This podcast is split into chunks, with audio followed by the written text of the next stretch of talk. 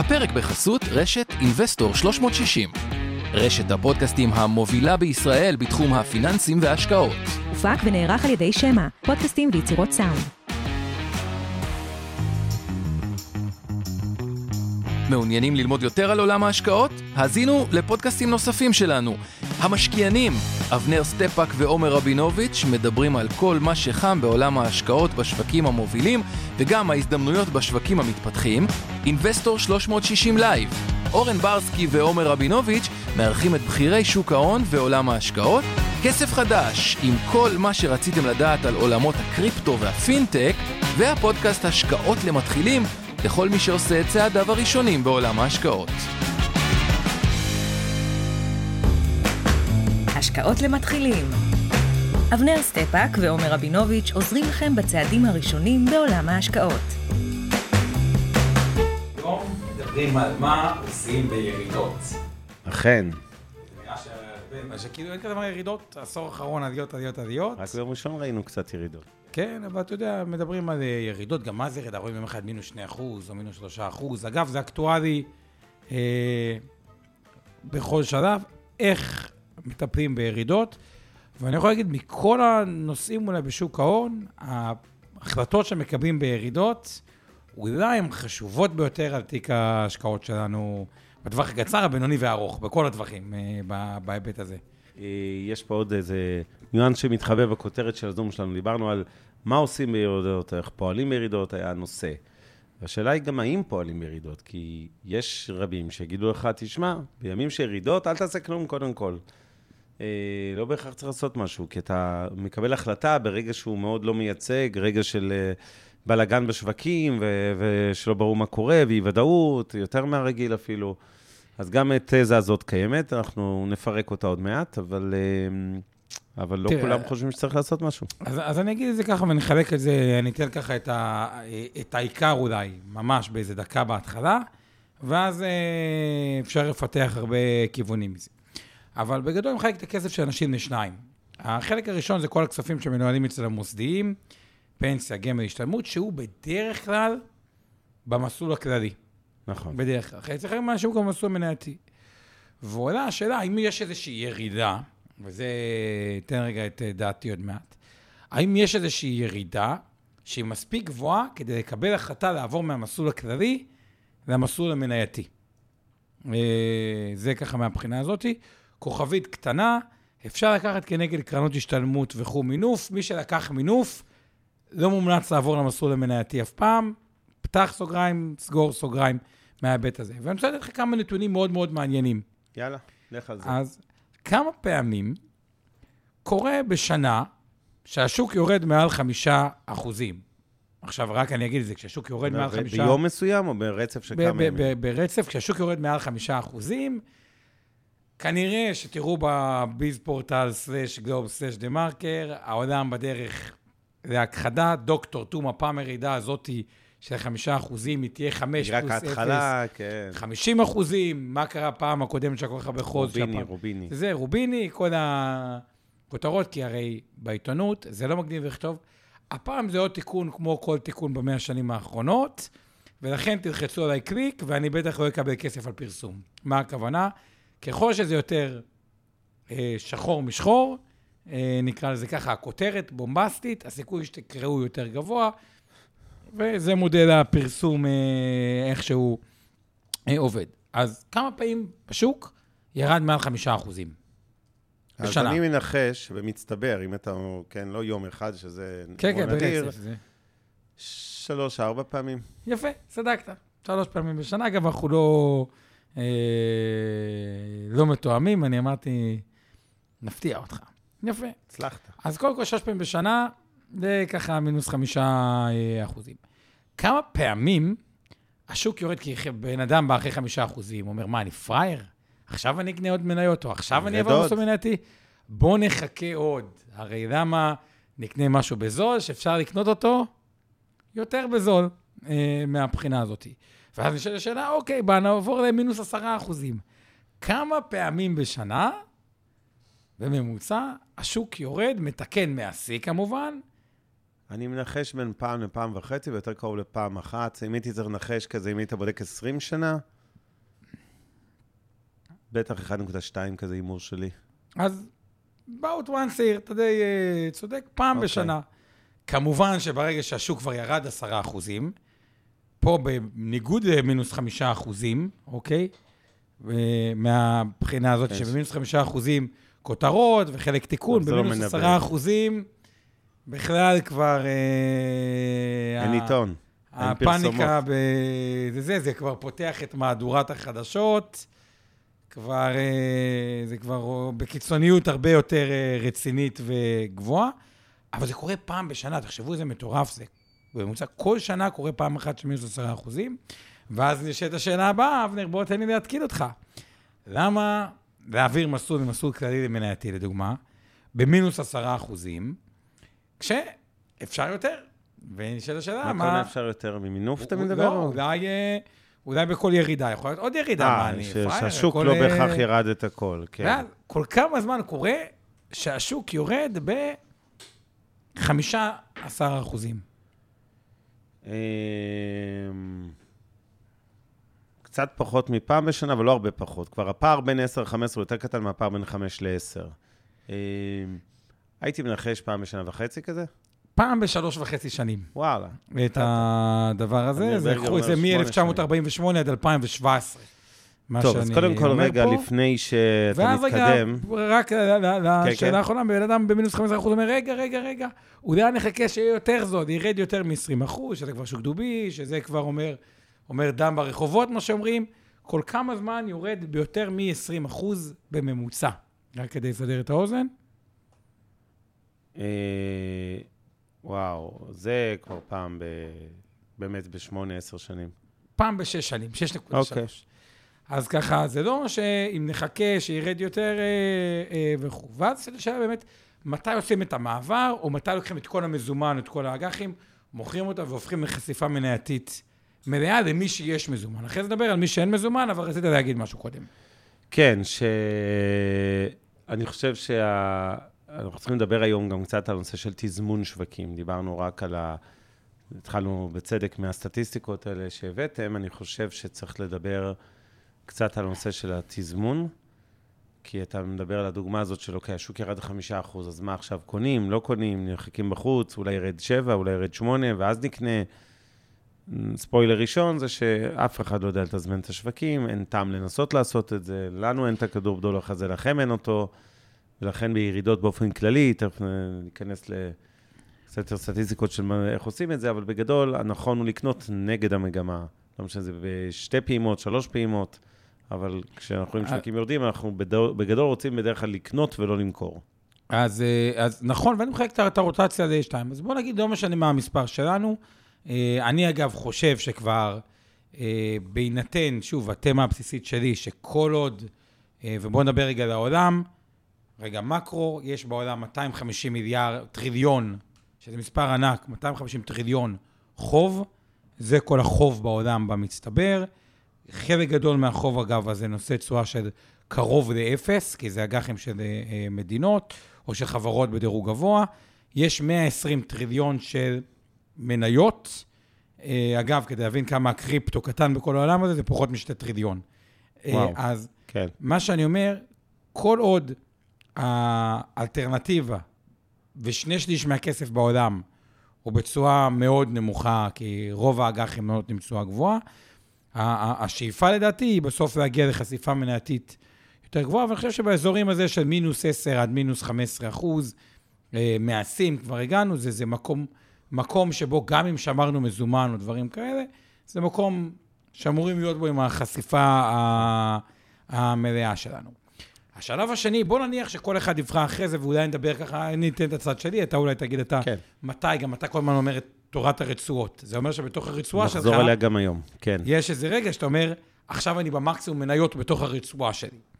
ובוא נגיד רגע, הגענו, השאלה השנייה שנדון בה עכשיו, הגענו למקסימום בתוך הרצועה שלי, אז מתחיל תהליך שני, שאני קורא לו רוטציה, כלומר, יש מניות אה, יותר דפנסיביות, כלומר, בתוך תיק המניות שלי, זה לא אומר שאני לא יכול לעשות שינויים. השלב הראשון להגיע לחשיפה מלאה, תוך כדי, במקביל, או, או בלי קשר, מתחיל פה שלב השינויים. ואז אני שואל אותך, אבנר, מתי אתה היית מגיע, כל בן אדם, לרצועה המלאה שלו? ויותר מזה, נגיד בן אדם בחר להיות ברוב הזמנים במסלול הכללי. זה אוקיי, ה... אז קודם כל אמרת מסלול כללי פה חמש פעמים היום, ורבית רודנברג שואלת, אז בוא נענה לה, כי לא כל המאזינים והצופים שלנו אה, יודעים איזה מסלול כללי. כשאנחנו אומרים מסלול כללי, אנחנו מדברים בדרך כלל על קופות הגמל או השתלמות שלכם. המסלול הכללי הוא מקום שבו נמצאים כ-90% מהכספים של אה, אה, אזרחי ישראל. זה מסלול שכשמו כן הוא כזה סלט של הרבה מאוד אפיקי השקעה. נכון להיום, as we speak לסוף 21, יש בו כ-45-50% מניות, עוד בין 0, תלוי בגוף, ל-30% אלטרנטיבי, מה שנקרא, כל הצד הלא שכיר, נדל"ן, אגרות חוב פרטיות וכולי. והיתרה ברובה באגרות חוב שבבורסה, בין אם ממשלתיות או קונצרניות. זה בגדול מסלול כללי טיפוסי. להבדיל מסלול כללי, יש לנו מסלולים יותר ספציפיים, כמו מסלול מניות, שאומר שהוא נניח 80, 90, 100 אחוז מניות. יש לנו מסלולים הפוכים מזה, מסלול אג"ח ללא מניות, למשקיעים או. סופר פחדנים, שמרניים וסולידיים. כן, עכשיו רק. להגיד את זה, גם ה-60 ומטה, כלומר אם לוקח את עולם הגמל רגע, בעולם השתלמות זה נקרא מסלול כללי. בעולם הגמל יש לנו 60 ומטה, כן. 50 עד 60, 50 ומטה. אה, 60 ומטה, הוא לדעתי סובל מכמות מניות נמוכה מדי, אנחנו סביב ה-30 אחוז לדעתי ברוב הגופים. 50 עד 60 הוא כמו המסלול הכללי, יותר דומה, ו-50 ומטה מהמם. הוא אפילו יכול להיות טיפה יותר, תלוי גוף, אבל אפילו טיפה יותר מ-50% בחלק מהגופים, או סביב ה-50% אה, בחלק מהגופים. אז קיצר, אה, השאלה הראשונה שנשאלת היא, מתי עושים שינוי מסלול, לדעתי, ממסלול, בהנחה שאנחנו מינוף, למסלול מנייתי, למי שמקבל את התזה בעולם של ריביות אפס, בטווח הבינוני, ארוך, גם כנראה קצר, תשואת המניות תהיה תשואה אה, אה, עודפת. אה, והתשובה שלי, ואני רואה את הנע ככה אולי ואת הזה, ברגע שהשוק כבר ירד ביותר מ-20, שזה קורה פעם כאמור. בשש שנים, כן. אוקיי? כלומר, עברת 20% מהשיא, גם למי שבדרך כלל הוא יותר, בגדול, במסלול הכללי בדרך כלל, יש היגיון מסוים לעבור למסלול המנייתי. מנייתי. זה אירוע שכבר הדרך למטה כבר היא פחותה, והדרך למעלה היא יחסית ארוכה. אה, ולמי ששואף להיות במסלול מנייתי, וברמה הטקטית הוא ירד למסלול הכללי, מסיבות כאלה ואחרות שהשוק יקר, שהשוק עלה הרבה, או כל מיני סיבות שלפעמים, גם שמנייתי לפעמים אה, מקטין את הסיכון, אני חושב שכבר במינוס עשרה אחוזים אפשר להתחיל לחזור למנייתי, וגם לא חייבים הכל. היום הקרנות ההשתלמות מאפשרות לחזור בחלקים. כלומר, כן. לא לבצע את הכל בבת אחת. שווים, ברור, לא חייבים להיות אה, עם כל הכסף במסלול אחד, אבל אתה מדבר הרבה הערב על מסלולים בהקשר של גמל, השתלמות, פנסיה, אני רוצה לדבר באופן כללי יותר אפילו, כי יש אנשים שיש להם סתם כסף, אה, בין אם זה בטרייד או באיזה בנק, בניירות ערך, והם שואלים את עצמם, לא, אה, דילמה היא לא במסלול כללי למניות, אלא באופן כללי, עכשיו יש ירידות, יש לי תיק מניות, זה לא משנה איפה אני מחזיק אותו, ו- ואני מתלבט מה לעשות, כי אני רואה ירידות חדות. אז קודם כל אני עושה איזה אה, סוגריים או פסק זמן קטן, אה, לדבר קצת על הרצועות סיכון, מה שאני אה, בדרך כלל מתייחס יותר גם בקבוצה למתקדמים. אה, וזה אולי מקום לעשות את אזהרת הסיכון השבועית שלנו, שכל מה שאנחנו עושים הערב זה לא ייעוץ השקעות, לא תחליף לייעוץ השקעות שמותאם לצרכים ולנכסים שלכם מידי יועץ השקעות מוסמך. אה, כל מה שאני אומר פה זה אה, על דעתי הפרטית, ולאו דווקא בהכרח אחד לאחד דעת מיטב דש, וכנ"ל עומר מ Investor 360, זה דעתו.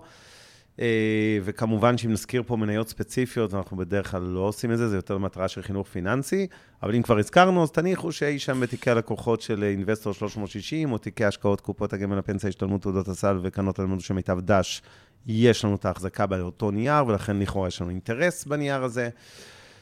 ועד כאן האזהרה הקבועה, וזה גם המקום להגיד תודה תודה. לכל האנשים שעושים איתנו את המלאכה. אנחנו רבע שעה לתוך השידור, יש לנו את עוז גצליק שמנהל את השידור הזה ממיטב דש, מה, אה, מחשוב של מיטב דש, הוא עושה את זה מהבית כמובן בשעות האלה.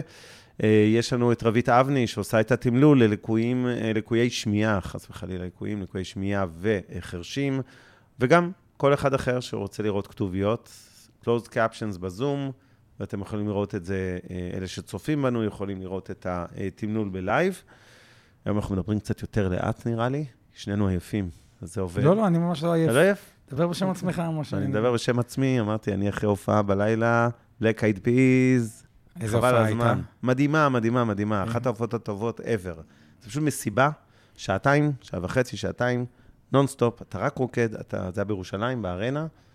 וואו, איזה הופעה הם דפקו. אני הייתי בהופעת. התינוקת, החליטה לעשות אה, אני סימפוזיון הייתי בלילה, התינוקת שלי בהופעה. החליטה שהיא רוצה לישון רק על אבא. יפה. אז אה. אני אחרי שלוש שעות שינה, אבל בואו, אנחנו דווקא, אולי זה יעשה משהו טוב. בקיצור, אני חושב שאם אנחנו אה, חוזרים רגע לתזה שלי של רצועות סיכון, היא די בסיסית ופשוטה, גם אני חושב שהיא מאוד, נקרא לזה common sense, לא צריך להיות דוקטור לכלכלה להבין אותה. בעיניי כל אדם שמאזין לנו, צופה בנו עכשיו, אגב, סליחה, עוד תודות אה, אה, כן, לצוות שלך, אה, לא נעים. אור חלמיש, עמי ארביב, אורן ברסקי, יש לנו פה את אור אורי טולדנו משמע שעושה את הפודקאסטים.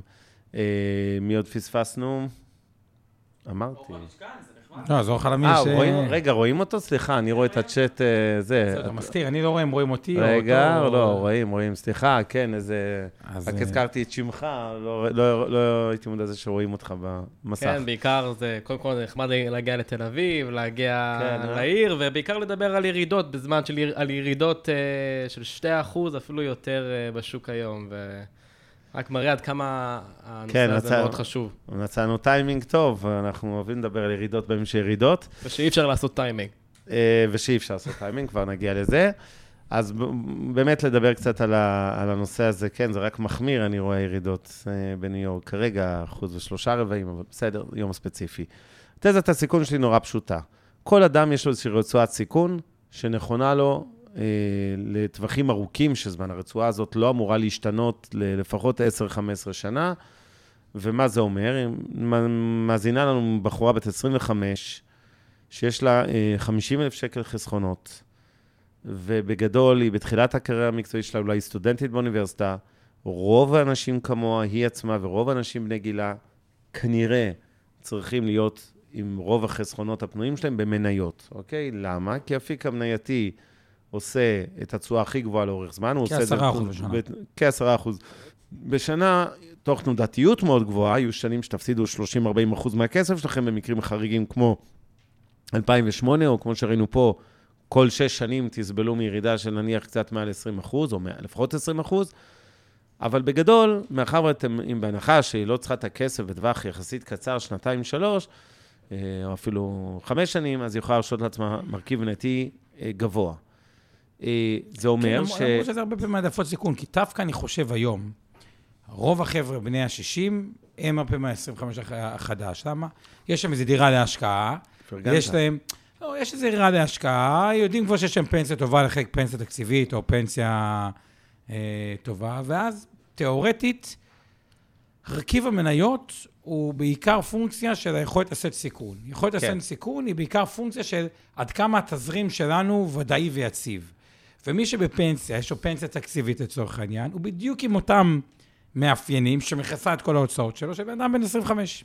אפילו יותר. אז, כן, אז, אני, אז אה, אוקיי, אבל, אבל אה, אני, אני מפריד רגע בין אופי, אישיות, קור רוח, כמה יכולים לעמוד בימים הנוראים האלה של מינוס 20 אחוז פעם בשש שנים, שזה גם חשוב, כי בן אדם שלא יכול לעמוד בזה, לא משנה כמה אתה, הוא יגיד שהכסף לטווח ארוך והוא 30 שנה לא צריך אותו, ולא משנה אם הוא בן 60 או 20, מי שפסיכולוגית נכנס לסטרס רציני מירידות חדות, כנראה מראש יושב יותר מדי במניות. כן, אבל שנייה, אבל פה אני רוצה רגע לחדד משהו, שיש שתי פתרונות לזה. שני. הרי, שני פתרונות. הרי, מה הבעיה בירידות החזקות האלה? שאנשים, כשאתה אומר מינוס 20 אחוז, לא נשמע נורא. בן אדם שמרוויח נגיד נטו 10,000 שקל, ויש לו תיק השקעות של מיליון שקל, כן. מינוס 20 אחוז זה 200 אלף שקל. ואם הוא חוסך 2,000 שקל בחודש, הוא אומר, בואנה, עכשיו בחודשיים הלך לי חיסכון של אה, כביכול, אה, 2,000 שקל בחודש זה 24, של שמונה שנים, ואבסולוטית הסכומים האלה, ומי שמרוויח יותר, גם כנראה שיש לו יותר בתיק השקעות. כלומר, באחוזים שום דבר לא מפחיד, ובמספרים מאוד. ובגלל זה החשיבה שלכם היא חייבת להיות, או עדיף שתהיה חשיבה אחוזית, כי אז התיק שירד ב-X אחוזים ולא ב-X כסף, זה אה, יגדיל. וב', הדבר הכי טוב הוא פשוט ללמוד יותר בדרך, זה מה שאתם עושים פה וכל הכבוד, זה בדרך כלל ההגנה, ככל שהידע שלך עולה, היכולת שלך גם לפעמים לשאת הפסדים טובה יותר. כי מה שבדרך כלל מפחיד זה לא ההפסד, זה החוסר ודאות. אבל תמשיך. אז אני אחזור רגע לתזת הסיכון. אני אומר, אותה בחורה צעירה בת 24, יושבת עכשיו אה, אה, בתקופה שהיא אולי אה, מוציאה כספים על החתונות של החברות שלה וכולי, ואירועים משפחתיים, ובגדול, בוא נגיד ככה, יש לה כמה עשרות אלפי שקלים נניח חיסכון מעבודה, הכסף הוא לטווח ארוך, היא אמורה להשקיע אה, מבחינתי בין 70 ל-100 אחוז מניות, ורובם גם 100 אחוז מניות, זה בסדר גמור. עכשיו, כשאני אומר רצועה, זאת אומרת, יש מינימום ומקסימום, נניח 70 ל-100, אצל אדם אחר זה יכול להיות בין 30 ל-50, אצל אדם שלישי בין 50 ל-70, ואחד אחר בין 0 ל-30. אגב, גם יש עוד משהו להזכיר, הרבה פעמים פועלים אנשים עם ברוקרים, נגיד, בחו"ל, שמאפשרים מינוף זול, או באופן כללי, אז יש כאלה שהרצועה שם היא נגיד בין 80 ל-120. כן. אגב, גם שתכירו, בקופות הגמל, המסלול המנייתי הוא לא מחויב ל-100% מניות, הוא יכול להיות בין 75 ל-120, ולפעמים גם עוברים את ה-100 במקרים ספציפיים, ולפעמים גם יורדים 100, 100, 100. כלומר, כן. הרצועה גם לא חייבת להיגמר ב-100. לא, לא, ברור שלא. עכשיו אני אומר, אז זה ההחלטה האסטרטגית, זה איפה הרצועה שאתם רוצים להיות בה. והרצועה כזאת לא אמורה להשתנות, זאת אומרת, בן אדם בן 24, אותה בחורה שדיברנו עליה, שהיא כרגע צריכה להיות בין 70 ל-100, כנראה שגם בעוד עשר שנים היא צריכה להיות פחות או יותר באותה רצועה. השינוי של הרצועה עצמה, לרדת מ-70 עד 100 לרצועה של סתם, אני זורק 40 ל-60, אמור להתרחש פעם ב-15-20 שנה, לא באמת באמת אה, אה, להיות, ב, להיות, אה, כן, משהו החלטות כן, יומיומיות. אבל אני לא לגמרי מסכים איתך, כי אני אגיד לך מה הנקודה. לא שמעת את התזה, אתה לא מכיר אותה, מעולם לא שמעת לא, אותה. את התזה ששמעתי, אז אני רק רוצה... אתה שמעת, הם לא. הי- הי- הי- הייתה מישהי בקורס שבא אמרה לי, אני לא יכולה לחיות עם אה, מניות, אין לי ידע. אני, הרצועות מניות שיהיה עד 10% מקסימום.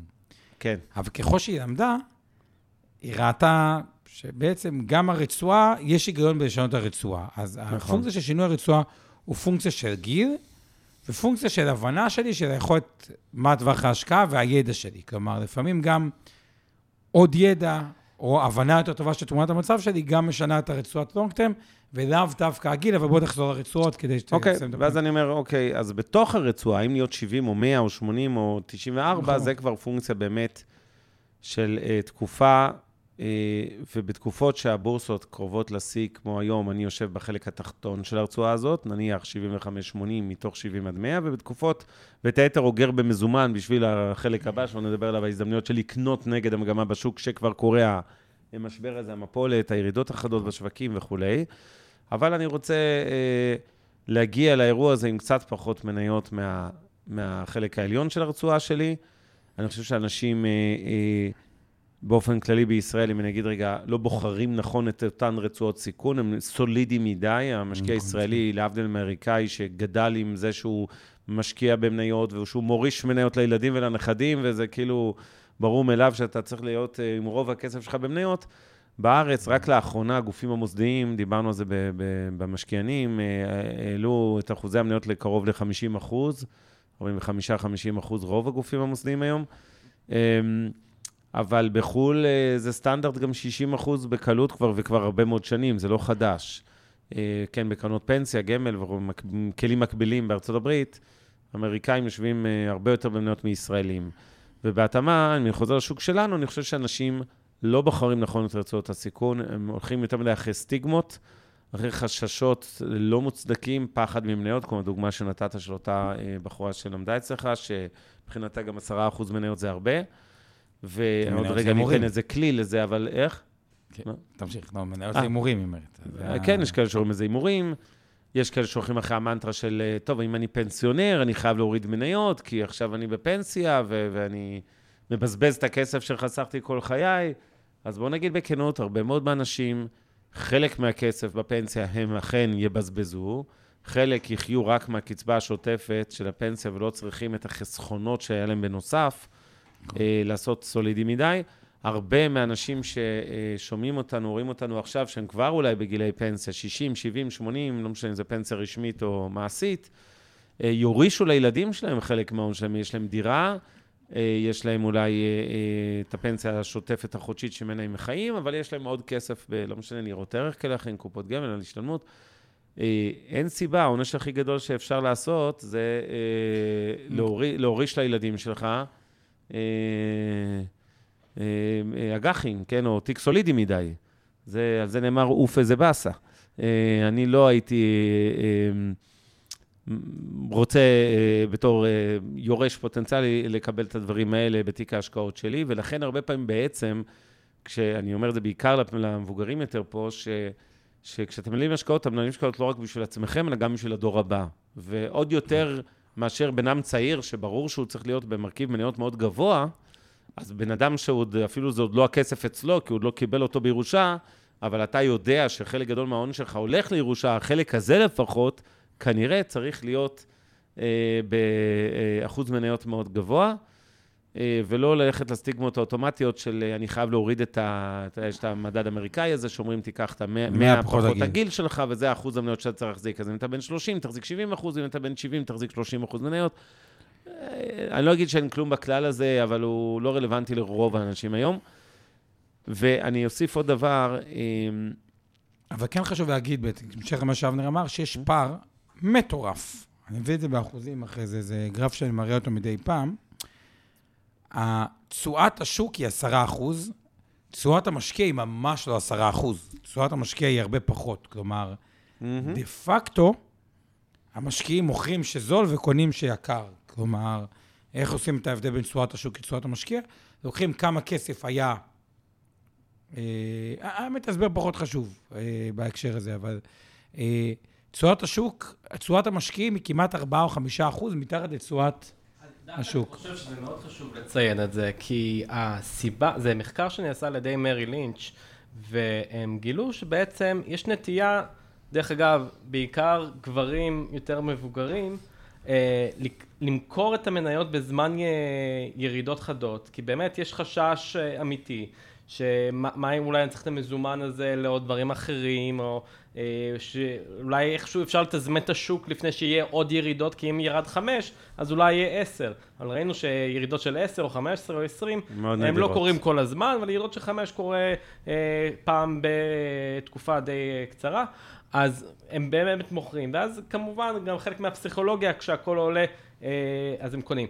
אז המחקר הזה מראה שה...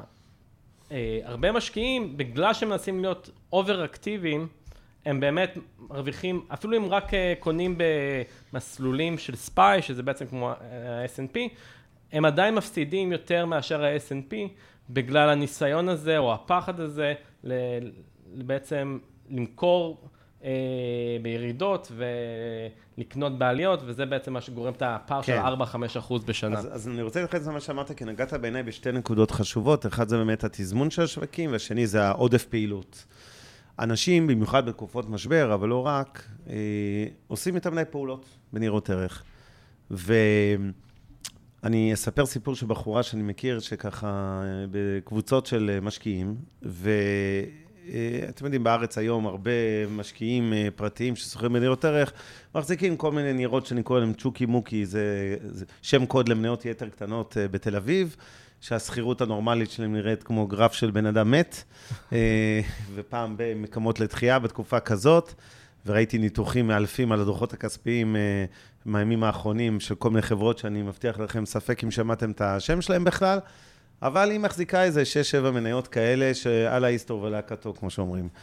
ואני אומר לה, תקשיבי, בלי כמובן לייעץ לה וכולי, וזה, אני אומר לה, למה את עושה את זה? והיא עכשיו נכנסה להיסטריה, היו כמה ימים של ירידות בימים האחרונים.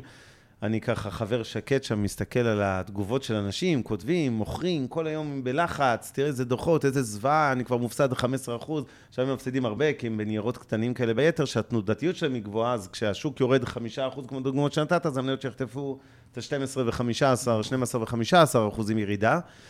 ואני אומר לה, תקשיבי, את לא... ת, ת, תעברי לאיזה קרן נאמנות, תעודת סל, תעזבי אותך מכל הפעולות האלה, היא כל הזמן בהיסטריה, קונים, מוכרים, קונים, מוכרים כל היום, מנסים לתפוס גלים על מניות. אז א', הם משאירים אחלה עמלות לגופים כמונו, בסדר? כי הם עושים הרבה מאוד פעולות. עוד אין הוכחה שמי שכל היום קונה ומוכר, מרוויח מזה. ב', בדרך כלל. העודף פעלתנות, יש הוכחה הפוכה בדיוק. אה, תודה על העמלות, אבל באמת אה, לא צריך, אה, אתם עושים טעות.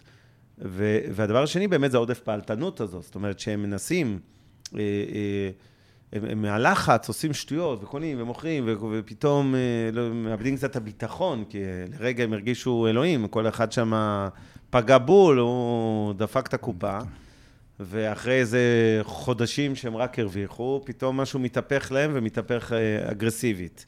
ואז אנשים, לדעתי, עושים באמת הטעות של פעילות יתר, לא רק בזווית של עמלות, אלא גם בזווית העניינית של ההשקעות שלהם, ובדרך כלל פועלים עקום. זאת אומרת, אנשים נלחצים מהירידות, מוכרים בגל של הירידות, בעיצומן של הירידות, במקום לקנות הפוך אה, וכולי. הדבר האחרון שאני רוצה רק להתייחס, וכבר נבוא לך חזרה, זה הסיפור של תזמון שווקים באמת.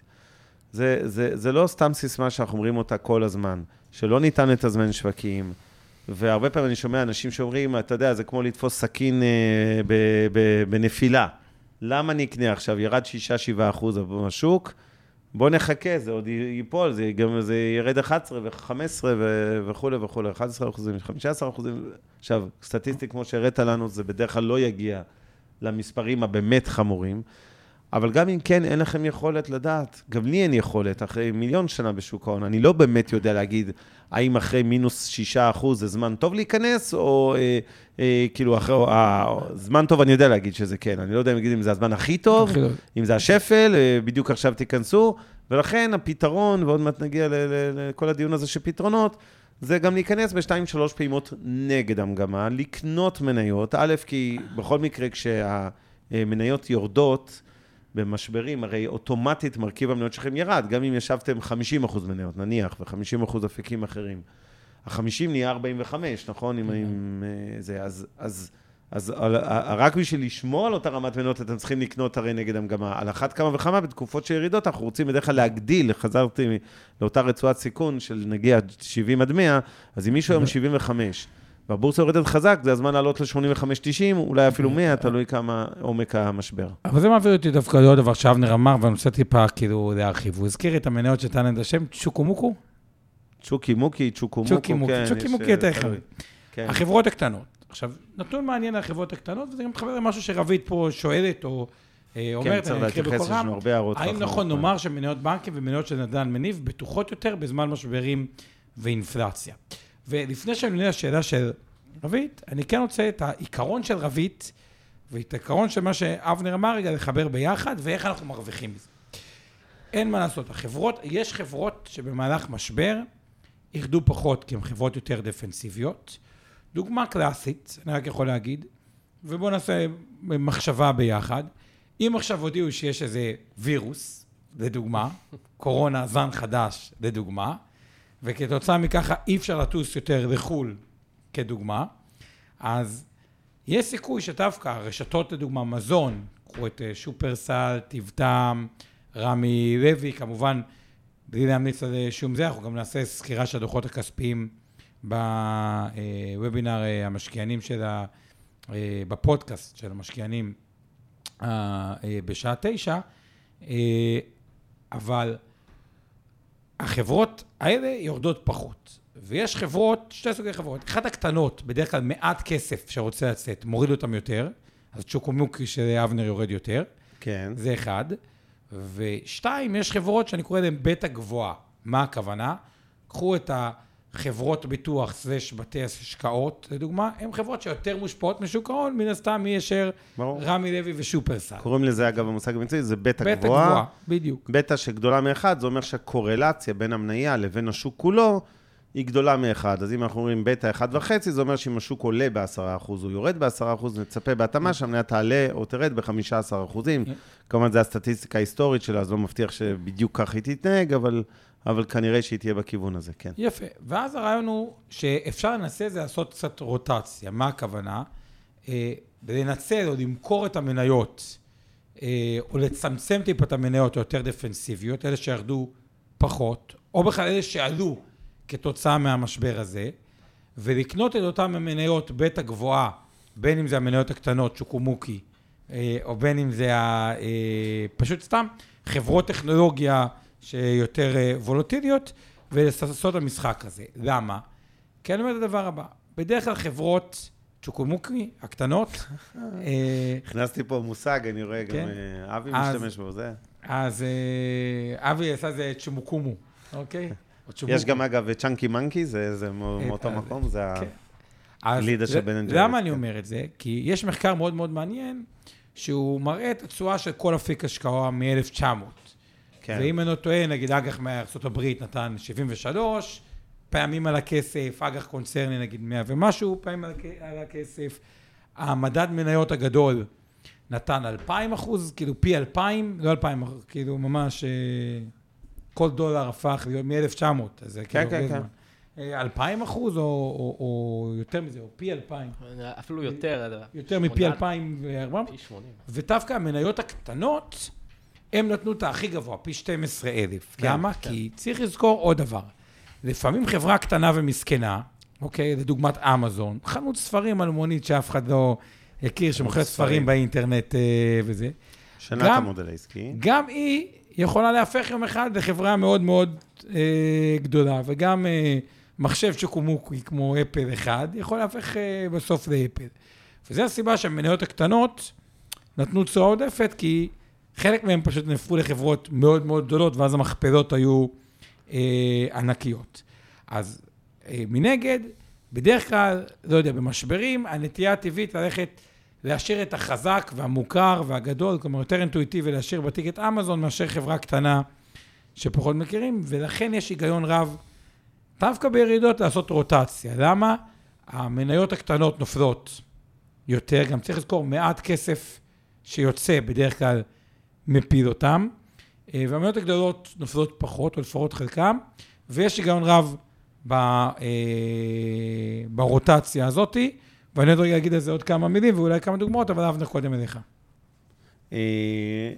אז כן, אני רק, רק כן. ד- דווקא אפ- אפתח את הדוגמה של אמזון, כי אני חושב שזו דוגמה מצוינת לטעות שאני דרך אגב מכיר שמישהו עשה. לא הרבה מכירים, אמזון כבר הייתה נסחרת בבורסה לפני שנת 2000, לפני הדוט קום, והדוט קום גרם למניה בעצם להפסיד כמעט, הייתי אומר, לערך 85% מהמניה. ואני מכיר את הבן אדם שמכר את האמזון, כי הוא הפסיד עליה לפחות 60 אחוז כשקנה אותה בסוף שנות ה-90, וזה בין הפספוסים הגדולים שהיו לו, אה, וזה מראה שבזמן ירידות, לא רק לא למכור, אלא כפי שאמרת, אולי הוא היה אפילו צריך לחזק את המניות הקטנות יותר, האגרסיביות יותר, נקרא לזה ככה, עם הבטא היותר גבוהה. אה, כמובן, זה לא בהכרח אומר שהאמזון היה אמורה להצליח אה, באותו תקופה, אבל זה כן מראה שאתם כן, בזמן משבר, אתם תראו את ה... בעיקר אם יש לכם החלטה להשקיע, מה שנקרא, בחברות בראסל 2000, או החברות היותר קטנות, או בינוניות אפילו, שכן הם, יש להם וולטיליטי הרבה יותר גדול, אז בגלל שהם נפלו ב-20%, 30%, זה לא אומר שהתזה פתאום נעלמת. זה אולי אומר אפילו שצריכים אה, להגדיל את זה בגלל ש- ש- כאשר כל השוק יורד. אה, כן. עכשיו, יותר מזה, מה שאור אמר, ש- שזה מאוד נכון, לא רק הקטנות, יש גם כשהירידה נהפכת להיות חזקה מדי, הכל נופל, ולפעמים יש דברים שנופלים בלי היגיון ועם היגיון. מה הכוונה? כל משבר, מהר מאוד צריך לנתח אותו ולהבין, אוקיי, יש ירידות, כל השוק יורד. אגב, הוא יורד כי יש פדיונות בקרנות נאמנות, כמו שיש, אה, אבנר, שוק קרנות הנאמנות הוא כמה היום? 400 ו... תלוי עם הכספיות ולא עם הכספיות, אבל אה, בסדר, כן, מאות אוקיי, מיליארדים, ש- כן. שוק הקרנות הנאמנות יש פדיונות, כי יש ירידות, ואז ננסים למכור הכל. עכשיו, מהר מאוד, צריך לנתח את הסיטואציה בצורה קרה. בוא נגיד שאנחנו חשיפה מלאה ולא יודעים את הזמן השוק, ויש לנו 100% מניות. נשאלת השאלה, אה, מה עושים כשאנחנו בחשיפה אה, אה, מלאה, והרוטציה הזו בתוך התיק? כי זו שאלה אחת היא להגדיל, אוקיי, ככל שיורד מגדילים, אבל זה שלב אמר, אוקיי, כל הכסף שמושקע. אין לי אה, מזומן לקנות עוד מניות. אני פשוט יורד עם ה... אני פשוט יורד עם השוק, כן. ומה שנקרא, מתפלל לאללה, או כל אה, אחד וה... אה, זה ש... לא משנה. מתפלל, או זה. אבל, כן יש לעשות את הרוטציה הזאת. והרוטציה הזאת צריך לנתח אה, די מהר שתי דברים. האם יש דברים שנפלו, שממש אין בהם היגיון כלכלי לנפילה. והדוגמה הטובה ביותר הייתה באמת בקורונה. אה, אין סיבה שזום תיפול בגלל שיש קורונה, או שסיילספורס, או שמייקרוסופט, או שכל חברות שעוסקות בלהפוך את העסק ליותר דיגיטלי. נכון. אה, וסביר להניח שמהר מאוד יתעשתו על זה, וזה המניות שהתרוממו. כן, רק אה, בוא נגיד בכנות, זה קצת חוכמה כן. שבדיעבד, כי כשהיית בריל טיים, לוקח קצת זמן להבין מה זה בכלל הקורונה, אנחנו חוזרים לפברואר אה, למפולת שהייתה סביב הקורונה, אתה לא יודע עדיין מה, מה זה, אה, עוד אין תרופה, אין חיסונים, אין כלום, אתה לא יודע איך זה ישפיע על העולם.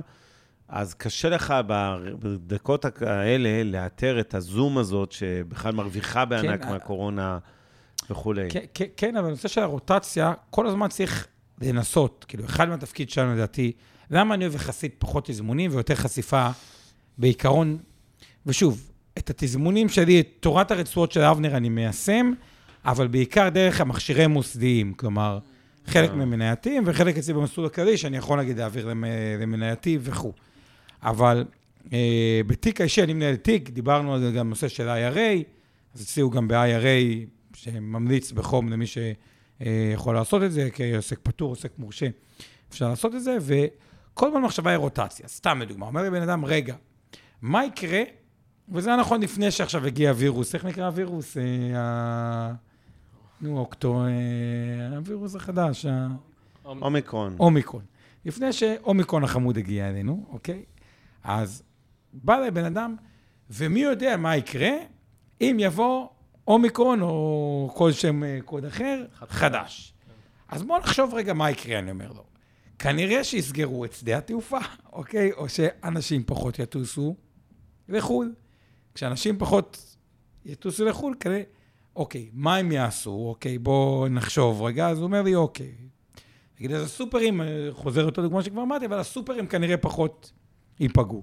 אוקיי, באיזה מכפיל הסופרים? אנחנו נעבור על זה יותר בפודקאסט של המשקיענים, של המתקדמים, אבל נכון היום הסופרים, אם לוקחים מטיב טעם, הוא באזור המכפיל 14, שופרסל מכפיל 16, כאילו הוא לא רמי לוי גם צריך עם מזומן, בלי מזומן, אבל בואו נגיד כל המספרים סביב ה-15-16, שזה לא מכפילים מאוד יקרים. אז אם מישהו רוצה תיאורטית, אה, אומר, אה, גם, מן הסתם גם שוק המניות ירד, שזה פוגע בחברות שיותר קשורות לשוק ההון. כלומר, הרוטציה הזאת יכולה לעשות כהתגוננות מסיכונים וכו'. ואני חוזר על זה ואומר את זה, כי, כי, כי המחשבה היא, היא תמיד צריכה להיות אה, ברמת הרוטציה למי שמנהל את המניות בעצמו. אגב, תורת הרצועות שלי, בתיק לפחות, אה, היא פחות מה לנסות לתזמן את הרצועות, כמו אה, אבנר ב-70 עד 80 או 80 עד, אה, עד 100. השאיפה שלי להיות ב-100% מניות, אה, במה שאני מנהל, ויש עוד פעם, המוסדיים זה לעבור בין אה, אה, מסלול, מסלול, מסלולים. אבל הרבה פעמים קורה מצב שפוזיציה או מניה הגיעה לאיזשהו יעד שאני אומר, וואלה, אה, כבר לא עושה לי היגיון להחזיק את זה. אה, אגב, ב-2019 זה קרה לי שמכרתי כמעט כל מניות הנדל"ן המניב, כי פשוט הם מאוד עלו, המדד עלה ב-60 אחוז, וזה לא עשה היגיון. כשמוכרים את המניות האלה, לא תמיד יש אה, משהו אחר לקנות שהוא הזדמנותי. ואז בתיק שאתם עושים את המניות בעצמכם, הדבר הכי חשוב, אם מכרתם מניה, לא בגלל שיש לכם מזומן ישר לקנות מניה אחרת, אלא שיהיה רציונל שחברה שאתם חושבים שאתם משקיעים בה, תעשה תשואה דו-ספרתית. איך מוצאים מניה שברמת סבירות תעשה תשואה דו-ספרתית? זה נדבר על זה במשקיענים, בפודקאסט המתקדם, שיש לכם ככה יותר נקודות לגבי זה. אוקיי. אמ, אני רוצה להתייחס קצת להערות ושאלות ששאלו אותנו פה בצ'אט. רבית שואלת, האם נכון לומר שמניות בנקים ומניות של נדל"ן מניב בטוחות יותר בזמן משברים מאינפלציה? כן, עד גבול מסוים. זאת אומרת, צריך להגיד בכנות, תלוי גם מה המשבר. זאת אומרת, אה, בואו נפריד גם קצת בין בנקים לנדל"ן מניב. אה, השאלה אם המשבר הוא ריאלי, או הוא רק משבר פיננסי בשוק המניות, אוקיי? לא תמיד כל משבר בשוק ההון מגובה במשבר ריאלי. אה, ואז מה שקורה, אה, זה גם תלוי מה מוקד הרעש. ב-2008 מניות בנקים היו השקעה גרועה מאוד. מאחר ומוקד הרעש היו הבנקים עצמם, המאזנים הרעילים שלהם שהתפוצצו מנכסים, מכל מיני משכנתאות, בעיקר, אני מדבר על הסאב פריים בארצות הברית, של משכנתאות כאלה שאנשים פשוט אמרו לבנק, בבקשה, קחו את הדירה, אין שום בעיה, הם במילא קיבלו מימון של 90-100 אחוז, אז כמעט לא הפסידו כלום, או ממש לא הפסידו כלום, ונתנו לבנקים ערימות של בתים ודירות שערכם היה נמוך כבר מערך החוב.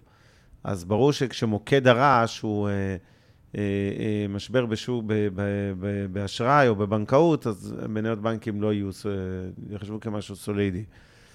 במניות נדל"ן מניב, שוב, גם הרבה פעמים, המשבר הוא ריאלי, בכלכלה הריאלית, אנחנו מדברים על אבטלה, על מיתון, על דברים כאלה, אז חברות מצמצמות שטחים, ומחירי שכירות יורדים, והמניות האלה נפגעות. אבל בהכללה, כן, למרות הדוגמאות שנתתי ההפוכות, אני חושב שמניות בנקים ונדל"ן מניב הן יותר בטוחות בממוצע מאחרות, אבל גם בוא נגיד מה זה יותר בטוחות. אם יהיה לנו משבר דרמטי חריף, ירידות של 30-40 אחוז נגיד סתם, ירד בשליש שוק המניות, תשאלי אותי, כמה אתה חושב שירדו מניות הבנקים הנדל"נים? יכול להיות שהם ירדו 25 אחוז, אולי 20, הם לא ירדו אה, רק 12 כשהבורסה קרסה ב-33 אחוזים. אז לכן, אה, אה, אה, צריך קצת אה, להיזהר מההנחה הזאת.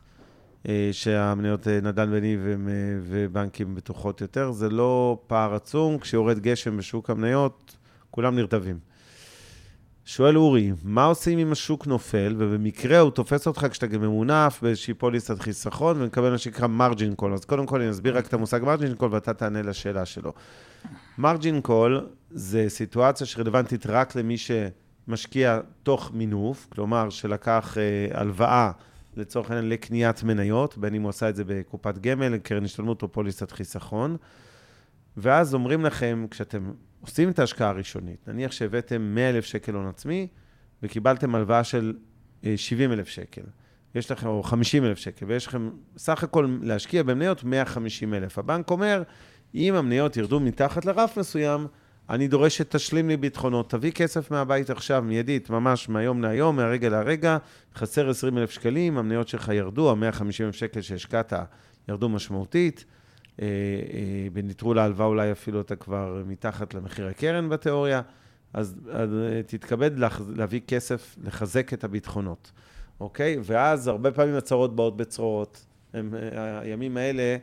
אה, קורים בדרך כלל לא כי זו מניה ספציפית ירדה, אלא כי כל השוק חטף, הבנקים בהיסטריה, כולם בלחץ, מפעילים את ה margin call המפורסם, אתה צריך להביא כסף ואתה ממונף בכלל.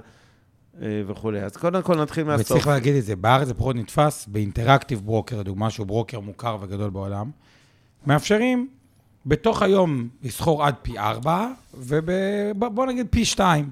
זאת אומרת שאם השוק נפל 50 אחוז, אז נמחק לכם כל הכסף.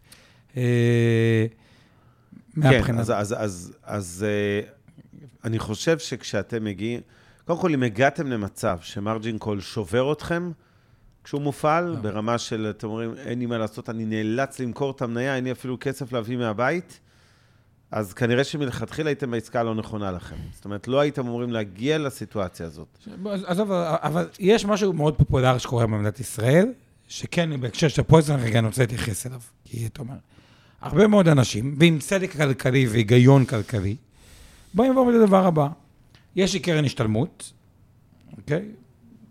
פוליסת חיסכון, לצורך העניין. אה, נותנים לי עליה מינוף זול, פריים מינוס חצי, אה, לצורך העניין, או פריים, או ריבית שהיא יותר זולה, אטרקטיבית. בואו ניקח אותה בין אחוז נקודה אחד לאחוז נקודה שש, כן. תלוי בגוף. ונותנים נגיד 80 אחוז כנגד זה.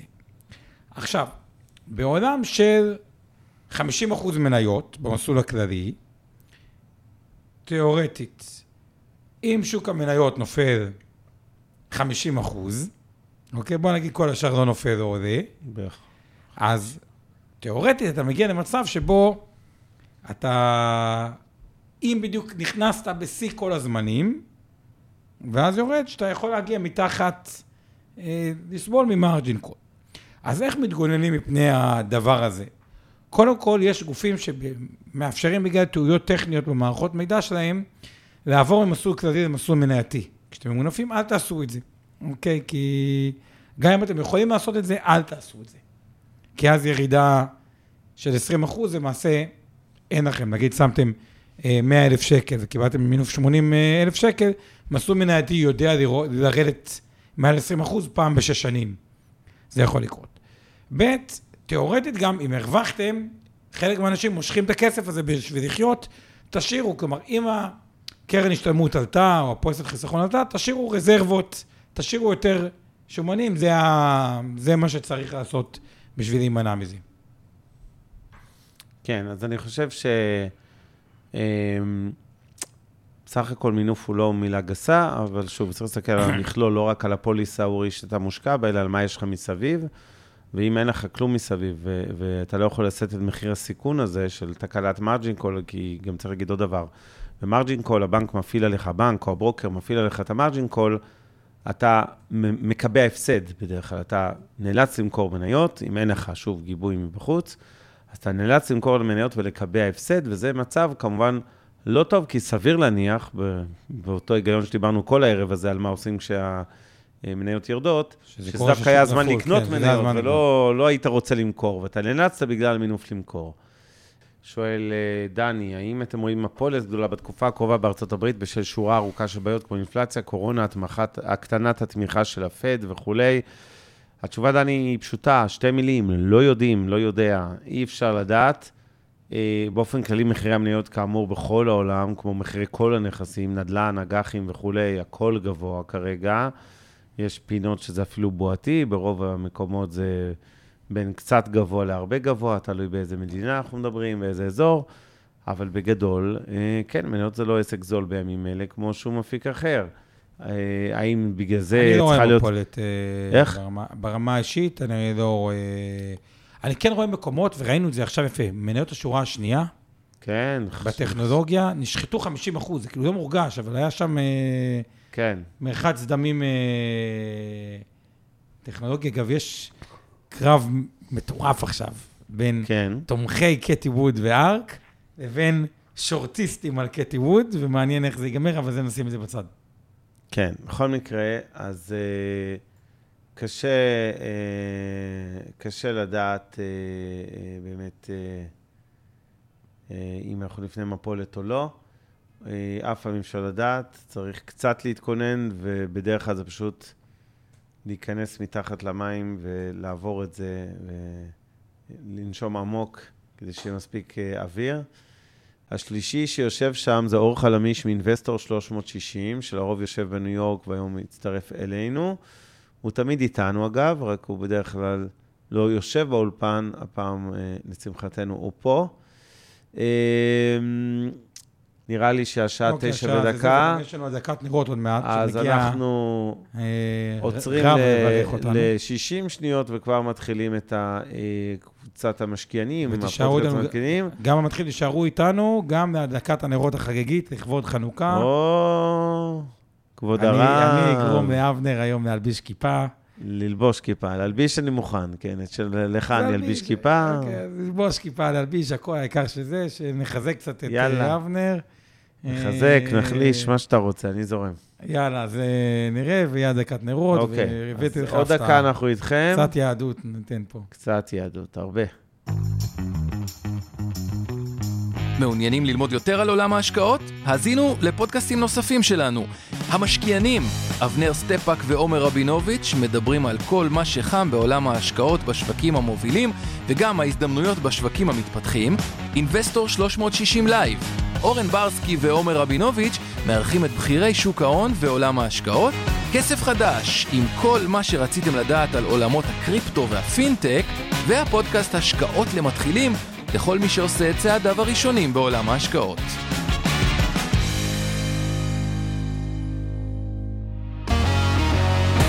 הפרק בחסות רשת אינבסטור 360. הופק ונערך על ידי שמע, פודקאסטים ויצירות סאונד.